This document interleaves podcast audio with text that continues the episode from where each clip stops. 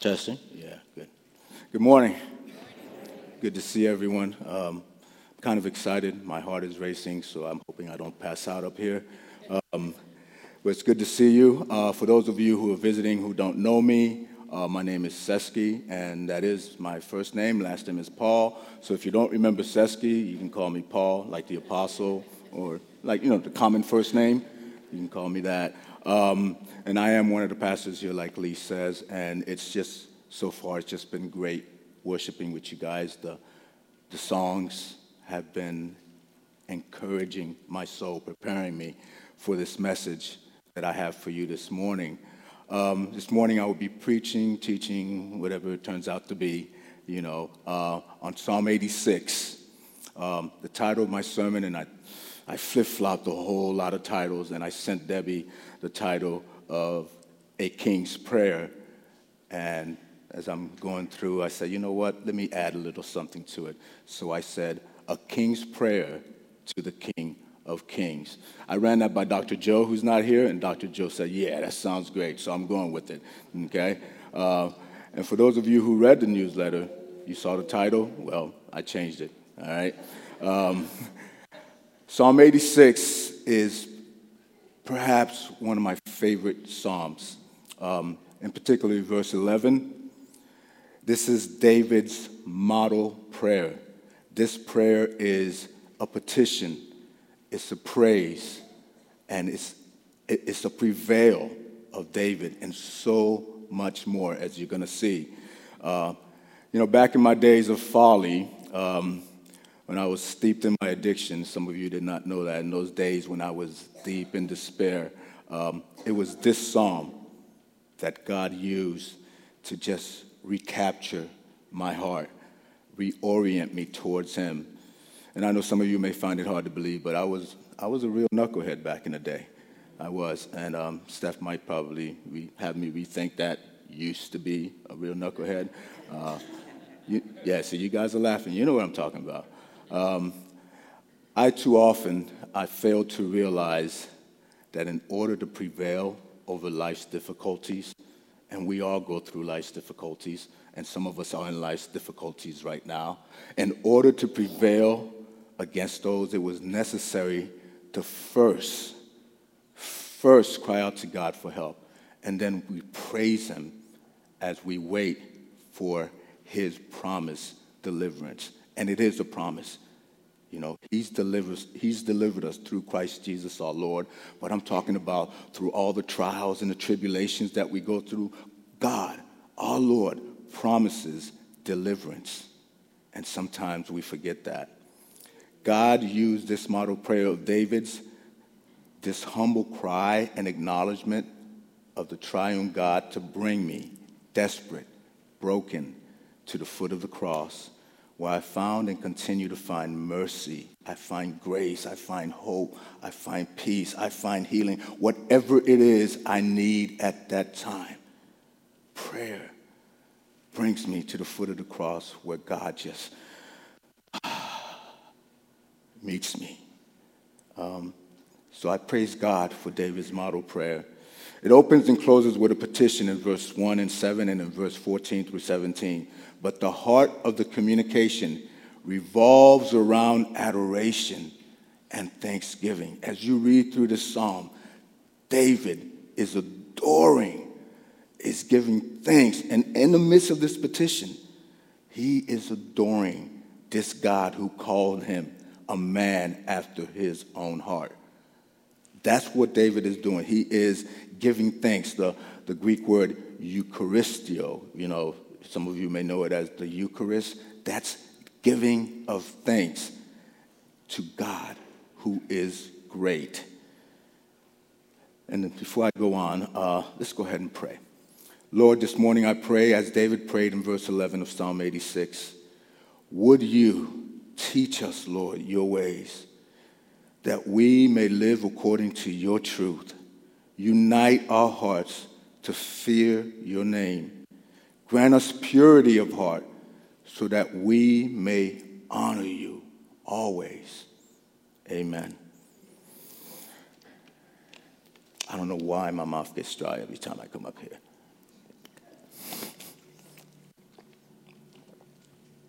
Um, so, as I indicated before, Psalm 86 gives us a helpful lesson in prayer. I couldn't, I tried to find different things like to pull out of Psalm 86, but you can't overlook that the context of this psalm is a total focus on David praying to God.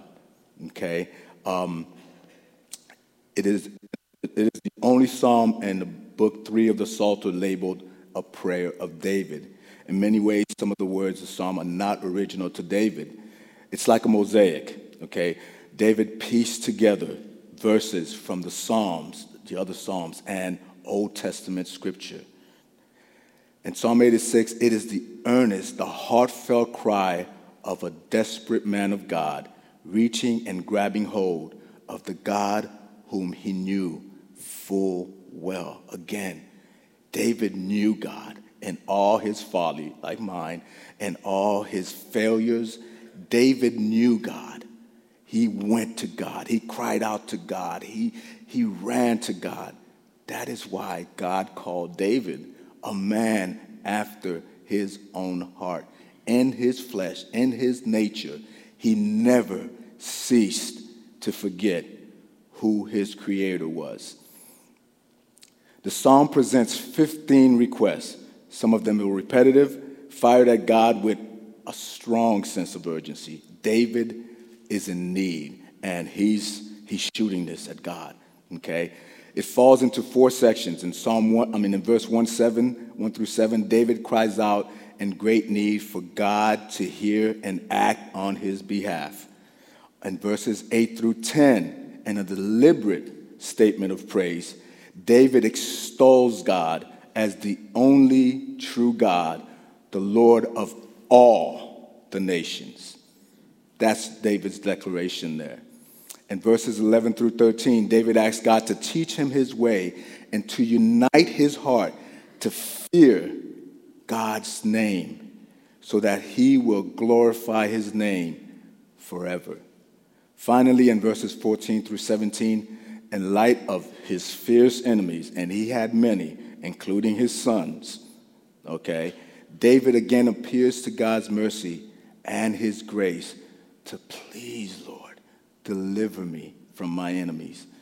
Although there are many lessons on prayer in this psalm, which can make up a whole different sermon series, I think the main lesson is this simple one.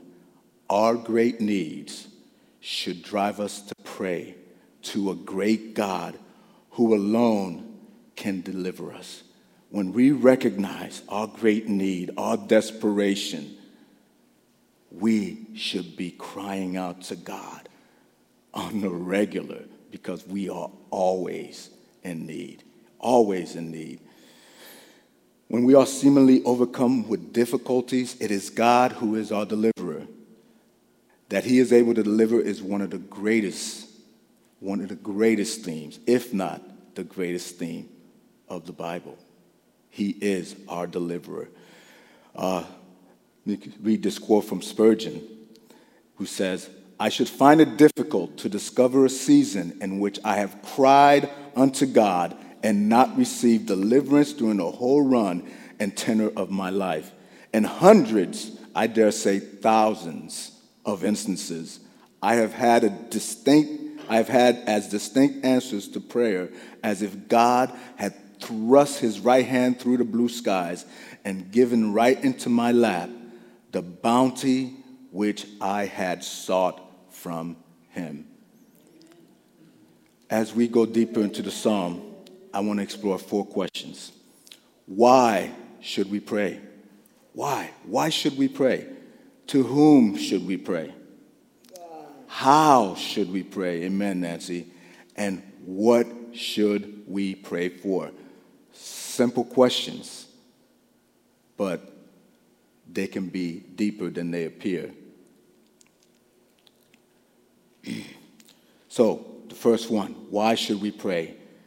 We should pray, like I said before, because whether you realize it or not, whether I realize it or not, I have, we have great great needs, not just needs. We have great needs whether you realize it or not. David begins in verse 1 Incline your ear, O Lord, and answer me, for I'm poor, I'm afflicted, and I'm in need, I'm needy.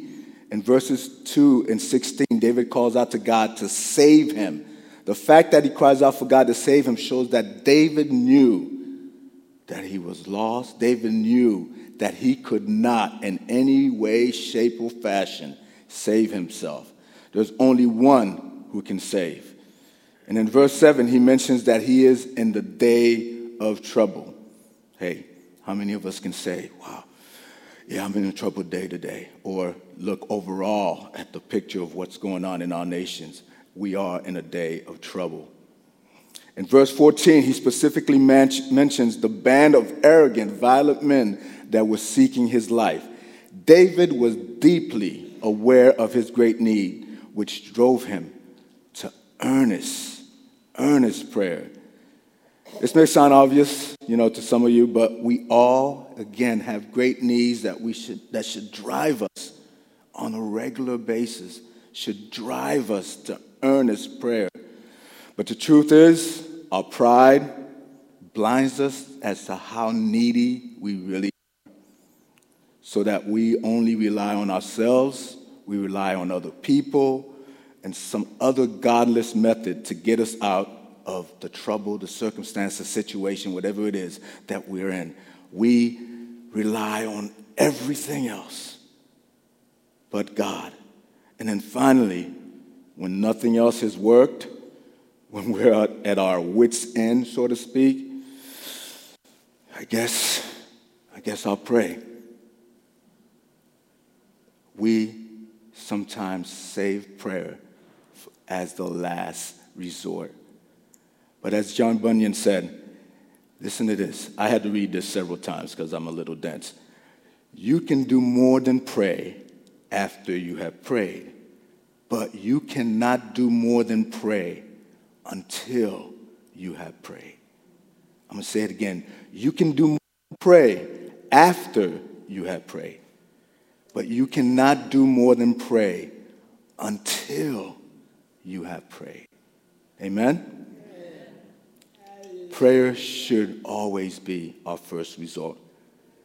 In this psalm, we find an elderly and devout David crying out with a deep trust as he writes in verse 7 and 8 In the day of my trouble, I call upon you, for you answer me. There is none like you among the gods, O Lord, nor are there any works like yours. Age, experience, and spiritual maturity allows us to know that everything else but the Lord will disappoint. If you've lived, well, I'm not that old. If you've lived, I was going to say as long as I have, if you've lived a long time, you know, especially as a Christian, when you try certain things, you know that everything that you've tried, for me, it was the drugs, it was the alcohol, everything disappoints. And then you come to God and you surrender and you allow Him to do a work. And the satisfaction, and, and that's a mere word, satisfaction that you feel, the peace, the relief is undescribable. And you know what I mean. It's undescribable. You've never experienced this. The drugs, whatever it is, the alcohol, whatever it is, the kids, whatever it is, doesn't give you that peace, that assurance that you are seeking for, that I am seeking for. The main reason that people cry out, do not cry out to God to save them from their sins, is that they do not see their great need as sinners before holy God. That's it. We don't see it. Those that don't cry out to God, they see themselves as basically good. Sure, they know they're not perfect, but they're not evil sinners as well, either, rather. They compare themselves with terrorists. They compare themselves with the child molester. They compare themselves with the murderous thugs. And they think, well, you know what? Um, I'm all right. I'm okay. Okay? They don't see. We don't see. But when I say they, I'm talking about the unsaved here. They don't see the desperate need so they don't cry out to God to save them. But even once we're saved, we fall into the same trap, don't we? We're oblivious to the power of the enemy. And, and I have to bring this in here. This is a must. We're oblivious that we have an enemy that prowls around like a roaring lion seeking whom he may devour. And First Peter tells us that. We overlook the strong appeal of the indwelling sin that lurks within us. We overlook that. We, all, we forget that within this thing is sin that rages to get out and to express itself. We overlook that. And we find that in Galatians 5:17. We don't recognize our own selfishness, which undermines our relationships with our families and our relationships with one another in the church. And so we don't pray. So perhaps our first prayer should be God, God, show me my great needs, the needs that only you can meet. Secondly, to whom should we pray? We should pray to the only true and triune God, great in power, love, grace, and mercy, and so much more. Oswald Chambers in Run Today's Race says, Let us remember that we are petitioning and praising an all sufficient God who is more than adequate to meet our every need. He is the Lord, the owner, the master, the boss of all events, circumstances, and adversities. Nothing is too difficult for God. God told Jeremiah, Behold, I am the God of all flesh. Is anything too difficult for me? Our God is able to do exceedingly abundantly beyond all that we ask or think, according to the power that works mightily within us. Jesus said in Luke, The things that are impossible with men become possible with God. Do you believe that this morning? Do you believe that the impossible is possible with God? Is that the God that you, that I am trusting this morning? Do you believe in this sovereign, this awesome, this inexplicable God that goes beyond what you can think or imagine. Is this the God you're praying to this morning? God, the psalm, brothers and sisters, shows us that David knew the God to whom he was praying. Knowing God's attributes and his promises gives us hope, it gives us endurance in prayer. Okay? It, it just draws us to prayer because we know there's hope there. To approach God's holy throne, we must know that He is good. You can't doubt that. Ready to forgive always, and abundant and loving kindness to all who call upon Him. And that loving kindness is that word that Pastor John loves, that hesed. I can't get that rolling thing like he does, but you know what I'm saying? That's, that's the loving kindness. And you're going to see in this psalm loving kindness, loving kindness. David remembers and reminds us that God is the Hesed God, the loving and kind God.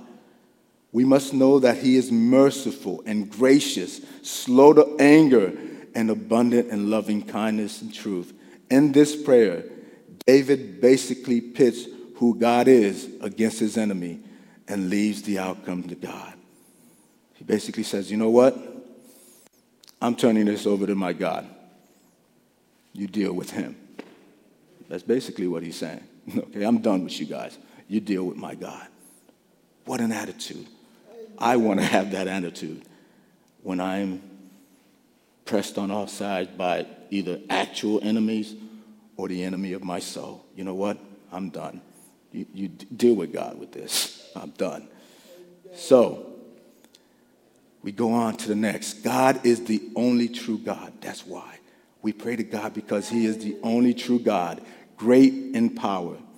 David, in verses 8 through 10, exclaims, There is none like you among the gods, O Lord, nor are there any works like yours. All the nations you made shall come and worship before you, O Lord, and shall glory, glorify your name. You know what? I forgot to start my starter. Oh well. For you are great and do wondrous things. You alone are God. So we first see that David praises and extols God. David, before he comes before God, acknowledges, gives God the glory, exalts God. That's the first thing we do when we come to prayer. Acknowledge who you're coming before. Don't just come and shoot the request at him. Acknowledge that you are before a holy, sovereign, all knowing, merciful, gracious. You go ahead and throw in all the adjectives. You know them. That, that's the God that you're before. And, and David knew that. So we first see him, he praises and extols God in verse 4 and 5 by saying, Make glad the soul of your servant, for you, O Lord, for to you, O Lord, I lift up my soul. For you, Lord, are good and ready to forgive, and abundant and loving kindness to all who call upon you. Abundant and loving kindness. If you guys don't learn anything from this series, you're going to remember that the God you serve is a loving, kind, compassionate, mercy, merciful, and gracious God. But don't forget, he also judges. I'll get to that in a little bit. Okay? So let me ask you a question. What are you lifting up your soul to today? What is it that you're lifting your soul up to? Okay? How did you come in here today? Are you lifting up your problems? Are you fixed on those who are coming against you? You know, you call them your enemies. Are you too focused on what you have to do this week? All the things I got to do this week that are even distracting you right now in this place. Maybe you're putting too much dependence on your husband or your wife. Okay? Could it be that you're lifting up your soul to the shrine of power? You have position, you have whatever, and you know what? That's what drives you. Your position, are you lifting it up to your positions, to your possessions? Think on these things. Listen, seven times in this psalm, David uses the name Adonai. Lord, Lord, Adonai. Verses 3, verse 4, verse 5, verse 8, verse 9, verse 12, verse 15. He's calling out to his Lord, to his Adonai. That is his focus. It emphasizes God's lordship and his sovereignty. He made the nations. He has ordained that they will all come and worship before him. And David knew that. He made it all. And you know what? One day, every knee will bow and every tongue confess that Jesus Christ is Lord to the glory of God. Now, in verse 8, by referring to the gods, okay, David means the idols, the demons that the heathen worship. Satan is called the God of this world, okay? And follow me here. This is not off track from, you, you have to know that we are in a spiritual battle, like I said earlier that we wrestle not against flesh and blood. Okay? Satan is called the God of this world in 2 Corinthians 4 and John 12. And he says, the whole world lies in his power. And John, Paul, referring to the demons, says that there are many gods and many lords in heaven and in earth. These demons are spirit beings organized under the enemy, Satan with great power over individuals and entire nations. You see that in, in, Thess- in 2 Thessalonians, in Acts 19, and Daniel. But we must not, we cannot ever forget that we are and continually in a battle. We wrestle not against flesh and blood. I just remember when God really impressed that upon my heart. You know, when I'm when I'm I was going to say fighting, when I'm arguing with my wife, okay? When I'm when when you're in that when you're in that struggle, I remember my wife said, uh, "We're in this together. Um, we are a team." You know, she reminds me of these things, and then I'm, yes, this is a fight. This is a spiritual battle. Okay, we must not and we cannot forget it. Prayer is and will always be. You cannot, you will not, in your own strength, overcome in this spiritual battle. Good luck if you're trying. I tried and I told you where I ended up. Okay? You cannot. Prayer and trust in God is the only way to win this spiritual battle. Let's remember that at the time which God determines, He will bring fire down from heaven to destroy all His enemies. Satan and all his demons will be thrown into the lake of fire where they will be tormented forever. That's in Revelations 20. And even now, before that time, we are ensured in 1 John greater is he that is in you than he that is in the world. Okay? Knowing that, knowing that should motivate us, should drive us to prayer continually. Are you catching my point here? This should give us great confidence to pray. Although the forces of darkness are powerful, they are no comparison to their creator. Don't forget that. Because God created them and God has willed that all creation will be made to worship Him, we can earnestly pray for the lost peoples, like our brother is doing over there in Barcelona, you know, of the world, knowing that God will bless our evangelistic and missionary efforts. God is going to do that. So don't, please don't take it lightly that praying for our missionaries is important because prayer is our first source of defense. We forget that. And offense. Not just defense, but offense. I think that's more primarily so. Okay? Uh, We can earnestly pray for the, uh, I was there already. There may be temporary setbacks, okay, as there often have been in the church history. But ultimately and finally, God will prevail. We can pray to him as the only true God who is great in power. And so we go on to next reason. And that is God is great in love, I've said it before, and grace and mercy and so much more. Twice in verse 3 and 16, David entreated God to be gracious to him. Twice again in verse 5 and 15, he cites Exodus 34, where God revealed himself to Moses. Here is how God disclosed himself.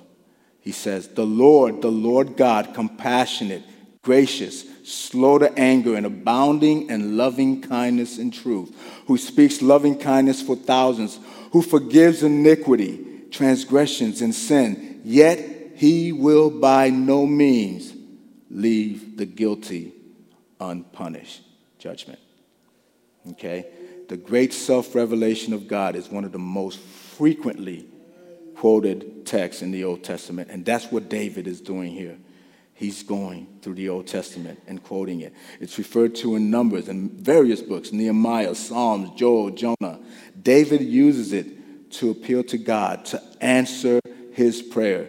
For you, Lord, are good and ready to forgive, and abundant in loving kindness to all, all who call upon you. Again, in verse 15, David prays, But you, O Lord, are a God, merciful, gracious, slow to anger. How patient is God with us? Right? Slow to anger and abundant in loving kindness and truth.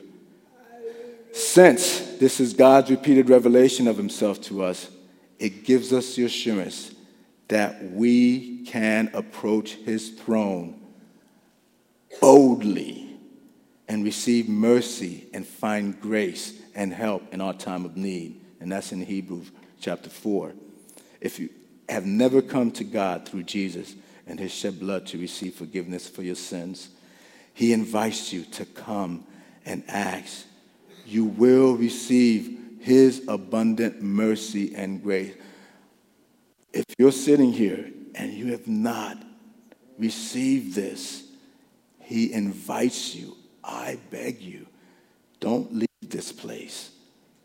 Do not leave here today without accepting this abundant grace and this abundant mercy that God is offering you and me through Christ Jesus our Lord. You're going to have a chance to do that when we call the pastors up and their wives to pray. If you want to come up and pray for that very specific thing, you will have an opportunity to do it, okay? If, as a Christian, you have failed God by sinning, whether habitually or occasionally, by sinning, he invites you to come for forgiveness, mercy, and grace as well. When David asks God to preserve his soul and adds, For I am a godly man, David calls himself a godly man, okay? He does not mean that he deserves, okay? Understand this. David is not being arrogant or proud here. He doesn't mean that he deserves God's answers, okay, based on his godliness. David sinned, as we know, he sinned often and he sinned hard as king. Sometimes, in, like I said, in major ways. Rather than the word, rather the word godly stems from the Hebrew word again, that Hebrew word hesed for loving kindness or God's loyal covenant love. It means that David is a loyal follower of God. Loyal, an adjective that barely exists today, being loyal to something. Okay? David is not being self righteous, but simply stating the fact that he was committed. I'm all in, Lord. I'm all in. Nothing is going to separate me from the love of God, which is in Christ Jesus. I'm all in. If you're following the Lord, but you're struggling with overwhelming problems beyond your ability to handle, He invites you to come as you are to His throne of grace to receive mercy and grace and help in your time of need. And in case you're worried that your problems are too great and that you're bugging God, oh, I, I've, I've brought this over and over. This sin has been constant. I'm always going to God. His hesed, his loving kindness is abundant.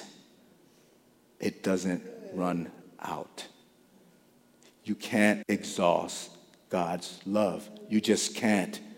I know you want to give up sometimes, but I'm telling you, you will never exhaust God's love. It won't happen, okay? God's abundant love, grace, and mercy should motivate us to come to Him in prayer with all our needs. Whether great or small, just come to the gracious, loving Father with your need. So, we should pray because we have great needs. We pray to God who is great in power, love, and mercy. And thirdly, how should we pray? We should pray like I said before, earnestly, continually, thankfully, in humility and in faith. David's close relationship with God permeates the entire prayer. You see that. He knew God intimately, like I said before, and he knew God personally. So he felt free. When you're, when you're comfortable with somebody, okay, your wife, your, your best friend, and you're going through or you're feeling some kind of way, you're just like, you know what? You dump. Don't you? You dump. This is the kind of freedom that God is calling from us. He's calling us to know Him intimately so that we're free whenever, whatever, we're free to come to Him. Okay? And the point is, David wasn't mumbling through a formal liturgy. Okay? he wasn't just going mindlessly down a list of prayers, okay? Like a starving beggar, he was entreating God to give him food. John Bunyan, and on praying in the Spirit pictures two beggars that come to, to, to our door. One is poor, lame, wounded, and almost starving, and the other is healthy and robust. They both use the same words in asking for food. They both say that they're starving, okay? But the first man speaks out of the misery and pain and the agony that he's in from being hungry. Whereas the second man calmly sets forth his need. Listen, hey, can you give me some food? I'm, I'm hungry. Even so it is with God, Bunyan said. Oh, wait a minute. So I missed the part. So who do you think is going to get that food? The first man who's desperate, who's seemingly more desperate than the other. Okay? Even so, it is with God, Bunyan says. Those who come to him out of custom and formality, going through the motions of prayer, are less likely to be heard than those who earnestly pray out of the anguish of their souls. And we pray continually. David says in verse 3 For unto you I cry all day long. Again, this continual prayer what David is, it's an intense awareness of his need. And Paul tells us um, in, in 1 Thessalonians, pray without ceasing. He doesn't mean that we should pray nonstop, which, which is impossible. Rather, the word was used of a, in context, it was as a hacking cough. Like back in the day, whooping cough was a deal, like it's a constant, you can't stop a hacking cough or a repeated military barrage, nonstop barraging of the enemy. Okay? The idea is keep coming back to pray over and over and over again. We pray thankfully. I'm going to speed through this. We pray thankfully. David writes, I give thanks to you, O Lord my God, with all my heart. Similarly, right after telling us to pray without ceasing, Paul says, and everything Give thanks, for this is God's will in Christ Jesus. We can't give thanks from a heart unless it is a submissive heart, unless it is a humble heart. Submissive to, submissive to his sovereign hand in our circumstances and in every trial that we're going through. Okay? Pray in humility. David's prayer is permeated with humility. He doesn't angrily demand better treatment in, in light of the fact that he is God's chosen king. He's not, he's not playing the power game, okay? He doesn't complain. Lord, after all the ways I've served you, after everything that I've done, this is what I get. He prays for God to be gracious to him. He refers to himself as God's servant, the son of his handmaid in verse 4 and 16.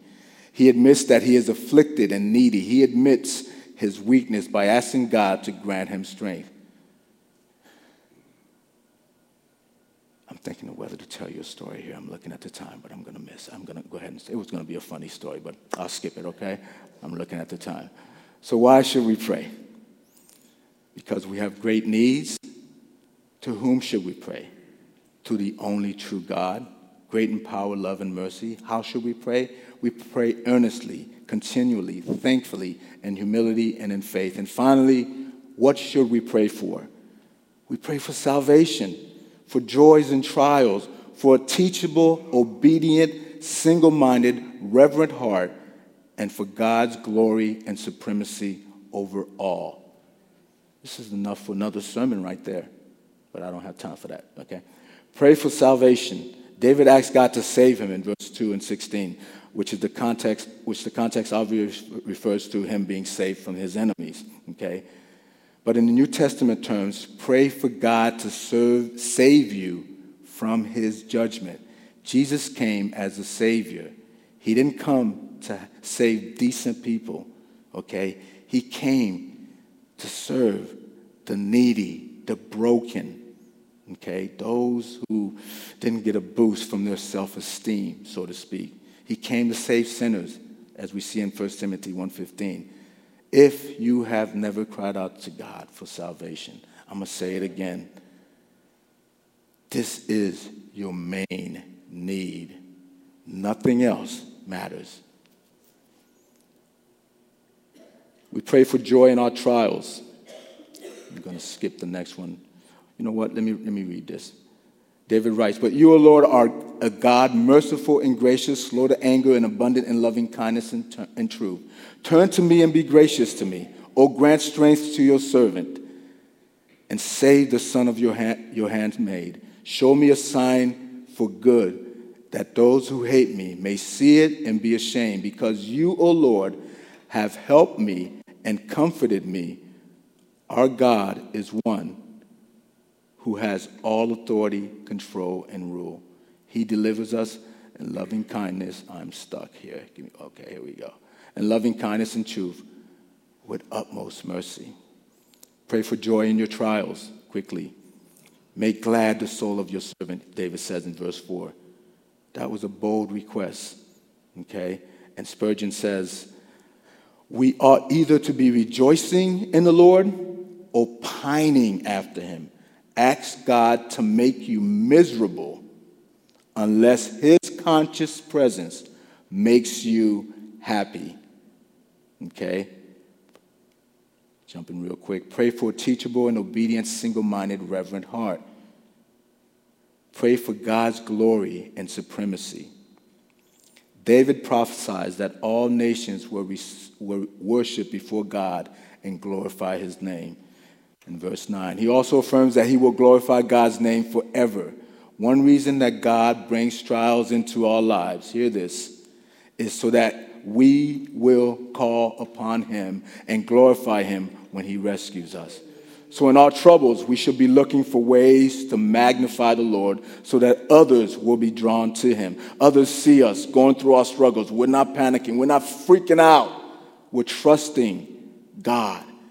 That is a witness. That is being a witness. That is being evangelistic. When others see me not freaking out and they know I'm saved, they see me trusting God you're witnessing to God's mercy and His grace in your life. So, in all our troubles, we should be looking for ways to magnify the Lord so that others will be drawn to Him. In the midst of life threatening situations, such as David was in, we can still affirm, For you, Lord, are good and ready to forgive, and abundant in loving kindness to all who call upon you. So, in conclusion, remain teachable, flexible, and adaptable to God's plans while you are passing through difficulties. He's using whatever hardship you're in, you're going through right now, for a greater purpose. I know it's hard. I know it's hard to see the greater purpose, but you can't. See, you won't see the greater purpose. He's the sovereign God. He knows the greater purpose. David surely remembered how the Lord carried out his greater plan through Joseph when he allowed him to be sold into slavery in the hands of Egypt. Okay? when we realize that the Lord can use our adversaries as sandpaper to refine us more into his image and purpose, we can rest knowing that he does all things well. Never get to the point where you are so wise in your own eyes. Trust in the Lord with all your heart and do not rely on your own insight. It is in constant exercise of prayer, and I close here, as it was taught by Matthew 6, that we work through all things as in that living communication with the living God. We find our will just adjusting to His when we pray. You know, that selfish, when we come with that selfish prayer, as we continue to pray, we find God, His Spirit, adjusting our will to His will. Prayer is the living, breathing discovery of who God is and what He intends to do. It is no longer then a question of why pray, because God will do what he wants to do anyway. Rather, prayer is an invitation, even a challenge extended to all believers. The truth is, we must pray because God is going to do whatever he wills, and he invites us to share in the, the eternal life that he has authored for us. Let us pray. O Lord, teach us your ways that we might live according to your truth. May our study of your word not be an exercise simply in gaining truth, but also a way of living according to your truths. May obedience always be the end of our Bible study and prayers, Lord. Unify our hearts that we might fear your name. Bring together the inconsistent parts of our inner lives so we might seek you above all. Each moment of each day, may our life's purpose be truly to glorify you and to enjoy you forever. Amen.